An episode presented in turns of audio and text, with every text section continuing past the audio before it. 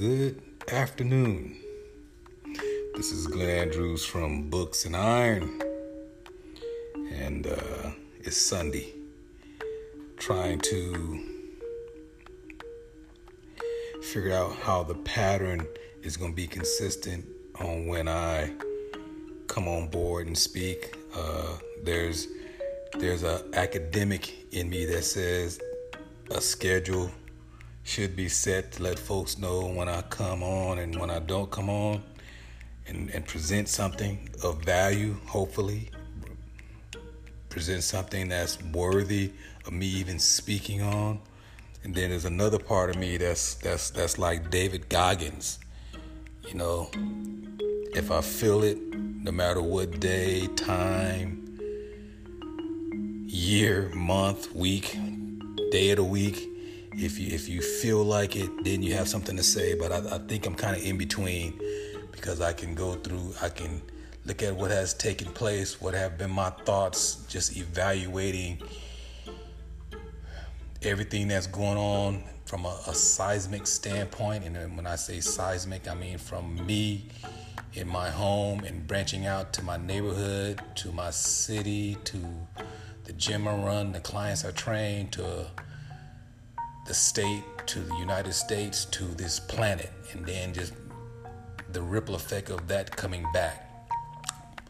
So I'll try to approach it as, let's keep it on Sunday. It may be in the morning, it may be in the noontime, it may be in the afternoon. But uh, I think Sunday is a great day, since a lot of folks spend their time in church on Sunday. And as they say, Sunday in church is probably the most segregated day of the week for most, when it shouldn't, when there's only one God but many religions.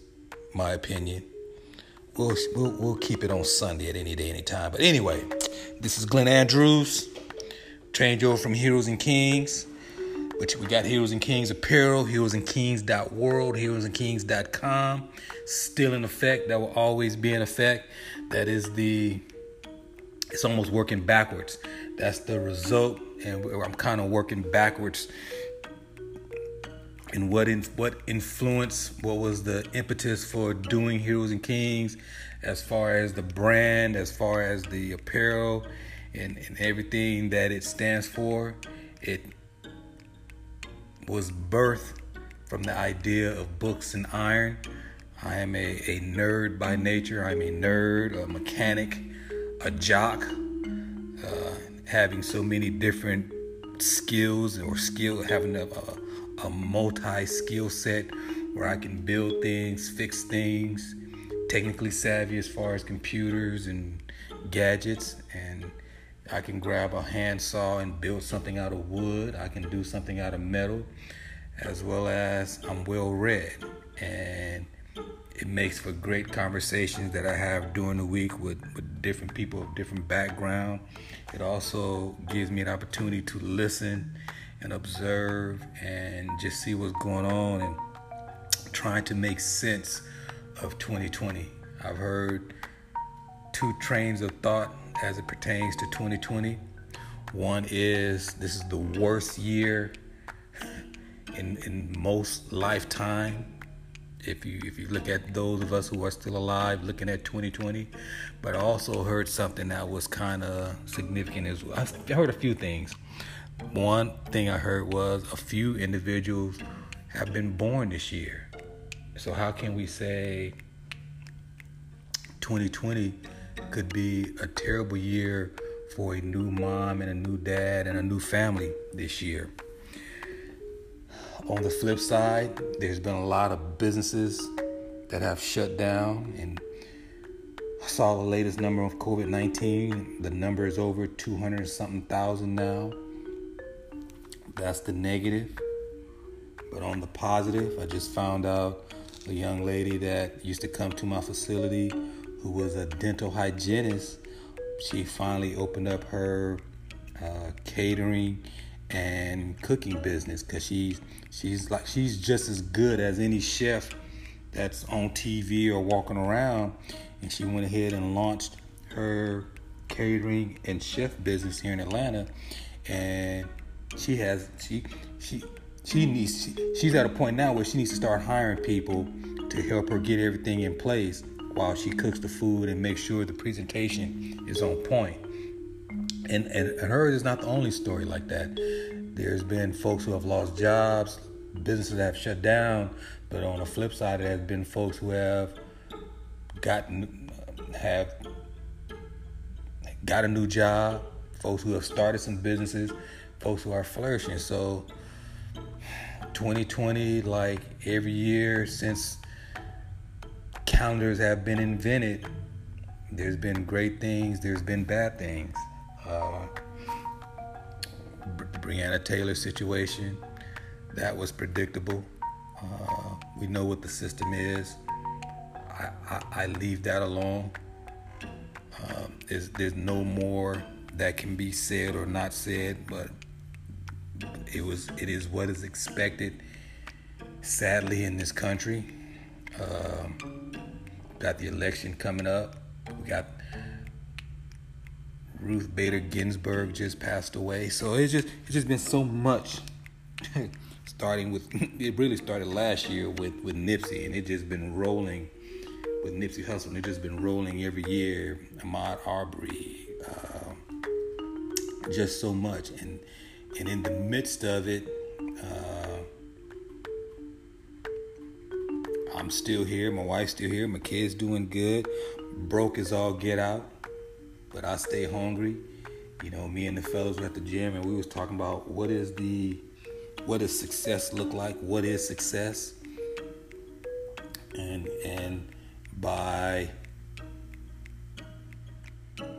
by perspective and by what you look at, is it about money? So we're we're, we're still rolling it around. Maybe being successful is about money. How free you are to have wealth, to go as you please. That's You know, that could be it. That's what I'm trying to get to. I've kind of been gone pretty much every place I wanted to go. Had to work around a vacation and work around the schedule. So I don't know if that's free or, or if that's even success. But I want to get to that point where I can go and come as I please before I leave this planet. Uh, from a mind standpoint, I'm a free thinker. I can't be controlled. I, I don't follow individuals. There's individuals I observe to see what they bring to the table as far as some kind of different thought, just as having a one-on-one conversation and a one-on-one exchange of ideas with in, with individuals. That's how I kind of observe social media, just to see, not even just to see, just to listen to other conversations, because for the most part, me and my wife talk about everything. You know, most, most of these individuals who are married, for the most part, don't have conversations with their wife or their significant other. It can go, it can go both ways. Some wives don't have conversations with their husbands for whatever reason, but that's not the case with me. I like being around my wife. My wife liked being around me. We talk from the day we met as a blind date and going forward.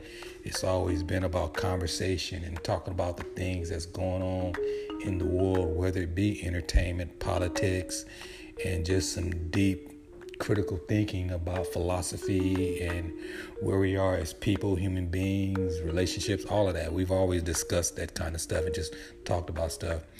Uh, she brings her opinions and I bring mine. I have a different take on things based on the way I was raised and the things I've experienced, and she as well.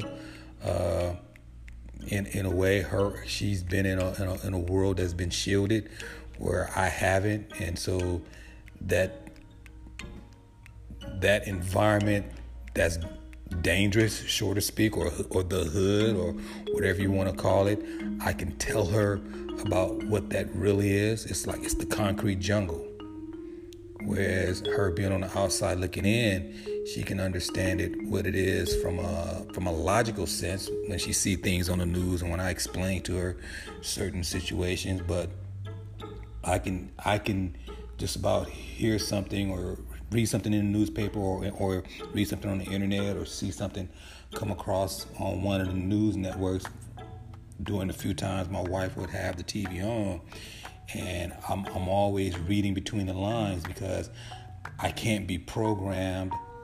I don't fall for the initial narrative, and I understand how the English language is used from a programming standpoint, from a hypnotizing standpoint, and from a subjective standpoint to steer you to a certain way of thinking or steer you in a certain way of being, whether it be fear, courage, anxiety, or comfortability. So that's where we're we're different, you know. You know, that's just where we're different. And so I just I just I I look at this world where the lines of civility and savagery are blurred. I'll say that again. The lines of the line, the one line of civility and savagery is blurred. And if you don't think so, just look at what's going on right now. Does it make any sense? Does it make logical sense? Not Black Lives Matter sense, or Donald Trump sense, or Antifa sense, or the Boogaloo Boy sense, or the Ku Klux Klan sense, or the Black Panther sense. Does it make logical, common sense from a human standpoint? And when you break some of these things down just from a human perspective, none of this crap makes any logical sense. And that's that line of civility and savagery is blurred. And I get it. I get it. And because I get it, it's, what is it? They call it uh, fear or flight, fight or flight. And in between fight or flight is courage, or the lack thereof, or fearlessness, or the lack thereof. And it's it's chess moves, it's strategy. It's like reading Sun Tzu, The Art of War, or Yamamoto's The Hagakure, The Book of Samurai. And so when you read those two, then you throw in Maslow and Carl Jung, and, and you may even throw in some Steinbeck, Of Mice and Men, or or The Tale of Two Cities. Uh, who else? Edgar Allan Poe. Um, man, just just read all the different types of literature and the person who's doing the writing, what their perspective was, or who they were, and then they're writing this piece. That's that. That's that extra step.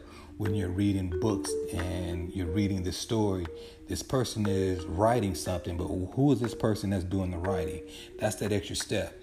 And if you can look at what they're re- what they're writing and read between the lines, then you go and find out and do some reading on this person. It changes the perspective of what they're writing about. If I bring it forward, we'll talk about Maya Angelou. You see how she wrote, but then you read about her story, it adds context. And so just looking at this world and that line of civility blurred between savagery, in between that you have pessimism and optimism, and then in between those two you have realism, and it's just a split second between it all. You know, it, it is said that tomorrow is not promised to you. And I wonder who really said that. Is that just a anecdote or perspective that has just been said so many times because of the danger that is being presented by this world of the lines that are blurred between civility and savagery, that tomorrow is not promised to you? So should that motivate you through fear, or does that motivate you because of you have more courage to, or is it more expedient to do what you need to do right now, knowing or thinking that you may not live to see tomorrow? And I've been thinking about that all this week. That, for me to think about that idea of tomorrow is not promised to you. I've thought about it since Monday, and here it is Sunday being Monday again. So tomorrow, I did get to tomorrow. Tomorrow not being promised to me, is that due to the gods? Or is that due to the other human beings that are in between civility and savagery? And if that's the case, me being a chess player and strategizing how I should move, if I don't make it to tomorrow, is it my fault or is it other human beings' fault? And what did I do to put myself in those situ- in that situation with the one thing that I, none of us can control, and that's time? So who said tomorrow is not promised to you? Because as I'm sitting here saying this, I think, and, and this is my opinion, although tomorrow might not be promised to you, I'm pretty sure one second might be promised to you. Possibly, possibly one to three minutes might be promised to you. But I even think too, maybe an hour to three hours might be promised to you.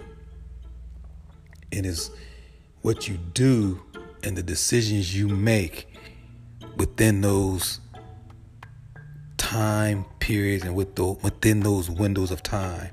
And as I'm saying this, I'm thinking about Nipsey and the decisions he made on Sunday. You know, and just all the thing that has taken place in this world where you're, we are told, all of us are told tomorrow is not promised to you, but you got that second to make a different decision. You got that minute to make a different decision. You got that hour to make a different decision, and how those decisions is is fifty percent can go in this direction and fifty percent can go in this other direction, and how much control of that that you have. And it, it a second is promised to you. A minute quite possibly is promised to you. So with that second, what you say, what you do, which way you move, left or right, make a difference. A second is promised to you. Two things happened yesterday. Two things happened yesterday. Me and the wife went on a our Saturday morning hike, Kennesaw Mountain here in Atlanta, Georgia. Out in Kennesaw, actually, Kennesaw, Georgia. We do five to seven miles every Saturday morning, or every other Saturday morning, depending on how the schedule is and who I have training and what she has going on. Uh, for those you don't know, my wife, this, we, we love Rottweilers. My wife, this is our third Rottweiler. We lost our second one, Bernie Mac, to a degenerative spine disease at only six years old, and I miss him every day, because getting up at four o'clock in the morning, five o'clock in the morning, and coming home, he would meet me at the door, and or when I would get up early in the morning, he'd be right there at the at downstairs in the foyer, ready to go outside with me. He's my eyes and ears, because we live in the woods. He's my eyes and ears for what's going on outside. So if I'm watching him and he's watching me, he re- would react and see something before I, before I would, and I either would have, I would have something on me to be ready for whatever takes place out in the yard. But he was our eyes and ears. That's the great thing about canines, dogs, those type of breeds, and those type of dogs that will protect you and protect the owner. He is your eyes and ears, your warning. But we had to, we had to lay him to rest due to the spine, degenerative spine uh, disease that he had, and it's, it's, it was definitely, definitely, definitely hard, really hard on my wife. Like I said, it's our second Rottweiler, and my first one was Zelda. We had her for fourteen years, had to put her down just before Christmas due to cancer and just old age. And we literally had her, had Zelda before we had the kids, and the kids came along. And so we literally have had dogs in our life almost twenty-five years, literally. So we have our third Rottweiler. We just picked up another little puppy. Her name is Jazz, and she's full of personality, and we're getting her out walking. And the one thing, like children, similarly, just like with dogs, even if it's the same breed, no two dogs have the same personality.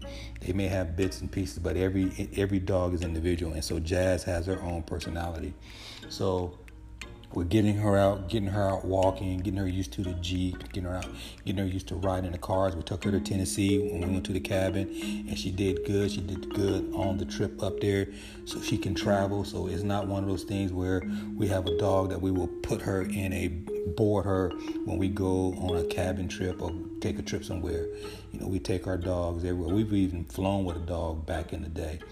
But uh, so we got a new a new puppy. Her name is Jazz, new Rottweiler puppy. Uh, we're not going to dock her tail. She's a female, and we're going to do things a little different with her. We're starting her out, getting her walking, getting her outside, and letting her run around and go hiking with us early on. Uh, she's been doing two miles around here in the subdivision with us during the week.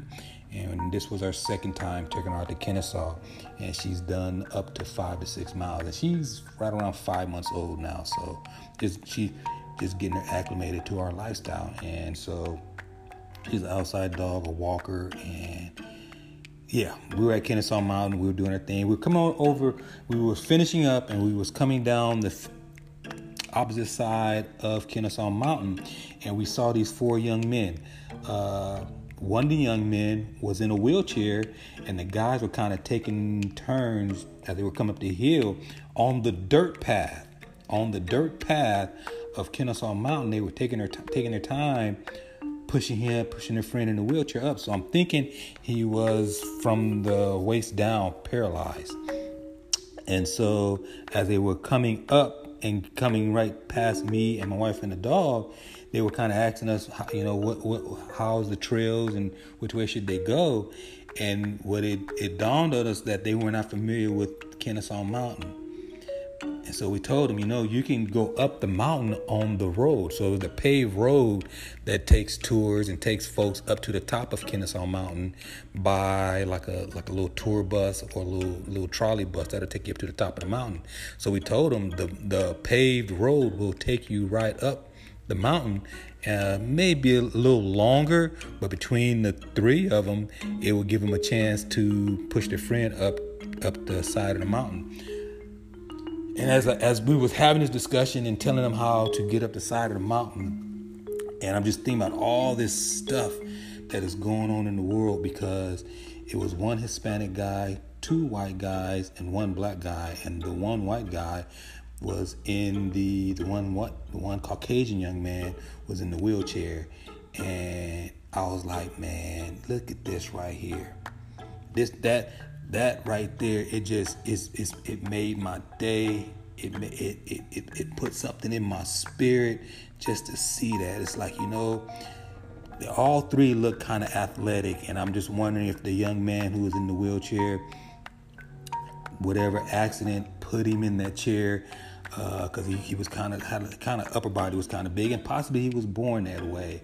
But it was just so impressive on a Saturday to see four friends and different ethnic backgrounds, and the friends were taking turns pushing their friend up Kennesaw Mountain, and they were doing it the hard way, and we told them that, you know, they can take the paved road and make it up to the mountain. But it it just it, it really made my day. I didn't want to take a picture or a snapshot Uh, make an Instagram post or a Facebook post about it.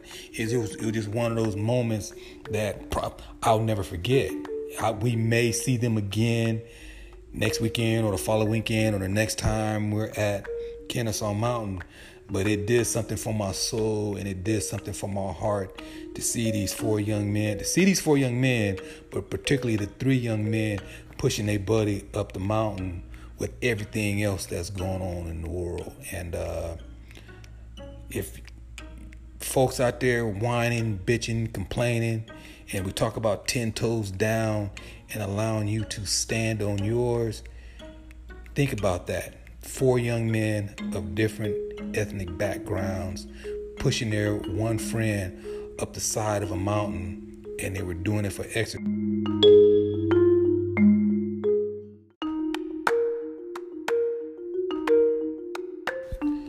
It was just one of those things where it just made my day. It made my day. It made my evening. Here it is, Sunday. You know, I went to, I, I get up every Sunday morning and go walk a mile to my parents' house, just see how they're doing. You know, they're in their eighties with this whole COVID thing. They doing all right. You know, they're doing all right. My folks are real strong people. And uh, I didn't even get a chance to tell my mom about it. But that, that right there, as long as I can maintain my memory and think about things, I will always, always, always think about that. This September twenty twenty, of everything that is going on this year, I'm going to add that as something pivotal that I witnessed that will keep me optimistic, keep me realist, keep me real, keep me optimistic, keep me hopeful, keep me hopeful about human beings, and that, that, that line where civility and savagery is blurred. I saw the extreme of civility were four young men of different ethnic backgrounds. The third in a wheelchair, and his buddies was pushing him up the side of the mountain. So I want to just leave you with that when you want to whine and complain and just see all this stuff going on in the world. Tell you something that I saw yesterday that that that that did me good. That that where this little dark piece that's in my heart and hit my soul, that's all all this all wound up, and just watching all this madness is going on, it kind of loosened it up, you know. So just want to throw that in there. The other thing, though, it it depends on your perspective. Uh, I was watching Pitbull on Drink Champs, fantastic interview, that and Pitbull was dropping nuggets. And he he said something that stands out, and I'll say this, but then I'll go on to something else they brought up. He said, how did he put it? it and I'm and I'm I'm misquoting him, but how the quote ended up being being is, if you show me your friends, it will show me your future. I'm going to say that again. If you show me your friends, I will show you your future. I want you to marinate on that. And Pitbull said that. You know, my mom early on have told me and my brother in a different, a different type of way how you pick and choose your friends. But it even goes into the next level of, if you want to be an academic, you need to be around academics. If you want to be a criminal, you hang around criminals. If you want to be an entrepreneur, you got to hang around entrepreneurs. If you want to be great, you have to be around greatness. And when Pitbull said that, it just, whoa, it's it's stuff I've, I've it's when I watch these shows, I hear what folks say, and it's almost a good confirmation to me, and I, I can take a deep breath because I don't feel like I've been going down the, the wrong path. Sometimes I question the decisions I make, my own decisions, because it's on me. It's on me. And, and that was a, that was the part when he was talking about that, because if you hanging around a bunch of folks and them folks are hanging around you and something go wrong, it's on you. But if you're doing your own thing, you're doing your own thing, and it goes wrong, it's on you. But if it goes good, it's on you as well. And that's how when you move by yourself and be responsible, pretty much you're going to be all right. But if you're going to move in a certain way and you're trying to improve yourself, be around other folks who are trying to do good as well. So I just want to say that. Pitbull said, and I'll repeat it, he said, show me your friends and I'll show you your future. Deep, deep, deep, deep, deep, deep, deep. Marinate on that. Last, so, other thing they said, they were talking about this Netflix show, The Social Dilemma. So I hadn't seen that, so I watched it. And The Social Dilemma talks about the new technology we have, Facebook, Facebook, LinkedIn, Twitter, I guess Tumblr, Pinterest, and all this stuff they do, and how it's is is tapping into tapping into the human brain psychologic, psychologically with your urges. And one of the Harvard professors talking about how we talk about uh, from an investment standpoint, stocks and bonds, uh, pig futures or cattle futures or orange juice futures. Now it's about human futures and human capital and the human brain, and predicting what the human brain will do, and predicting what the human, ba- human brain will do with precision through the algorithms. And that's no secret. That's no secret. And it's, it's, it's we want to blame technology. We want to blame phones. We want to blame these twenty-two, twenty-three to forty year old, and this is, and I'm quoting what the one guy said. He said a different age, but I'm I'm moving the age down a little lower. twenty-five to forty year old white men in Silicon Valley, about fifteen to twenty of them, deciding how fifty billion people should think, move, buy, live, and just talking about what's going on as far as politics and economics, and putting fear in folks by how they post. Or if you put in a Google search in Atlanta and you put in, I'm looking for plants, or I'm looking for a truck in Atlanta, and it might bring up Ford. And if you say, I'm looking for a truck in California or San Diego, it might bring up you a Toyota Tundra. Why a Google search should be universal. It is all these things that go along with technology. But the thing I came away with it was, yes, all these things, these tools have crossed a line. But to me, I take a step back. Human beings have crossed the line. And you have some human beings who are sharp enough to realize what's going on. And see, even some of these individuals who work for Google, Facebook, Twitter, were being controlled by the very technology they were studying, and by the very apps that they were employed by, they were controlled by it. The simplest things of putting your phone down and not touch your phone, folks couldn't even put their phones down. And I was struck by that. But for me, being as old as I am, this didn't just happen with telephones, it happened with television. It started with television. Because back in my day, A B C, C B S, N B C, and then P B S came along.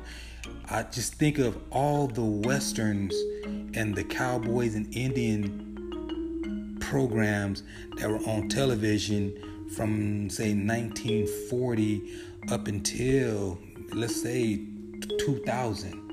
No, we're still into maybe to, to nineteen ninety. It was always this narrative of possibly the Indians being the bad guys and the cowboys being the good guys. Where where we know history, this land belongs to Indians. It belongs to the Native Americans, I should say. Let's correct that. Let's be politically correct. It belongs to the Native Americans. So when we talk about programming and what has taken place and the social dilemma, the social dilemma in its third quarter is not about the telephones and the apps. Is happening faster because all this is new technology that has taken place in the last what, ten, fifteen years. But there's been almost one hundred years of television, movie, and video. The Birth of a Nation. So we can't separate the social dilemma of technology and phones and apps from that movie called The Birth of a Nation, where it shows the rise of the Ku Klux Klan. So your Hollywood videos, your plays, and even some of the books that have been written. There was a book at Arizona State in the sociology sociology department, and I can be misquote, mis, misquoting the department. And my daughter's at Arizona State. There was a book at Arizona State twenty twenty that had the title Defiance, and the picture was the picture of the police arresting a young black man. That's programming. That's a social dilemma as well. So we need to be clear. The social dilemma from the Netflix series shows a part of what technology has done, but it didn't start with the technology. It may end with it, because we're going down what they call this rabbit hole, but it started with T V. It started with racist individuals working in different areas and different mediums, from radio, T V, T V, to even all the great book publishers in this country. So if you're going to talk about the social dilemma, you talk about the social dilemma of the education system. You talk about the social dilemma of T V and media. You talk about the social dilemma of Hollywood and all the movies that have come out over one hundred years. I'll give you another one and we'll be done with this topic. The Cosby Show and The Different World. Those two came, when those two came out, it showed the black family in a different light other than good times. Social dilemma. The Different World. The Different World touched the strings of what it was to be an H B C U. Take a step back twenty years prior, most of your N F L players came from H B C Us. This week, prime time, Mister Deion Sanders became the head coach of Jackson State University. So everything is within its context. Understand what the social dilemma is. Social dilemma is not just the phones and putting putting the phones away. It's every type of visual, video, technology, entertainment, book, print, news, internet, everything that comes across your eyes and brain that either teaches you, educates you, gets you better to your humanity, or it programs you. You got to keep it all in context. So we're going to title this one The Duty of Mankind. The duty of mankind. Because I saw a lot yesterday, I've seen a lot this week, and watching how we're moving, and uh,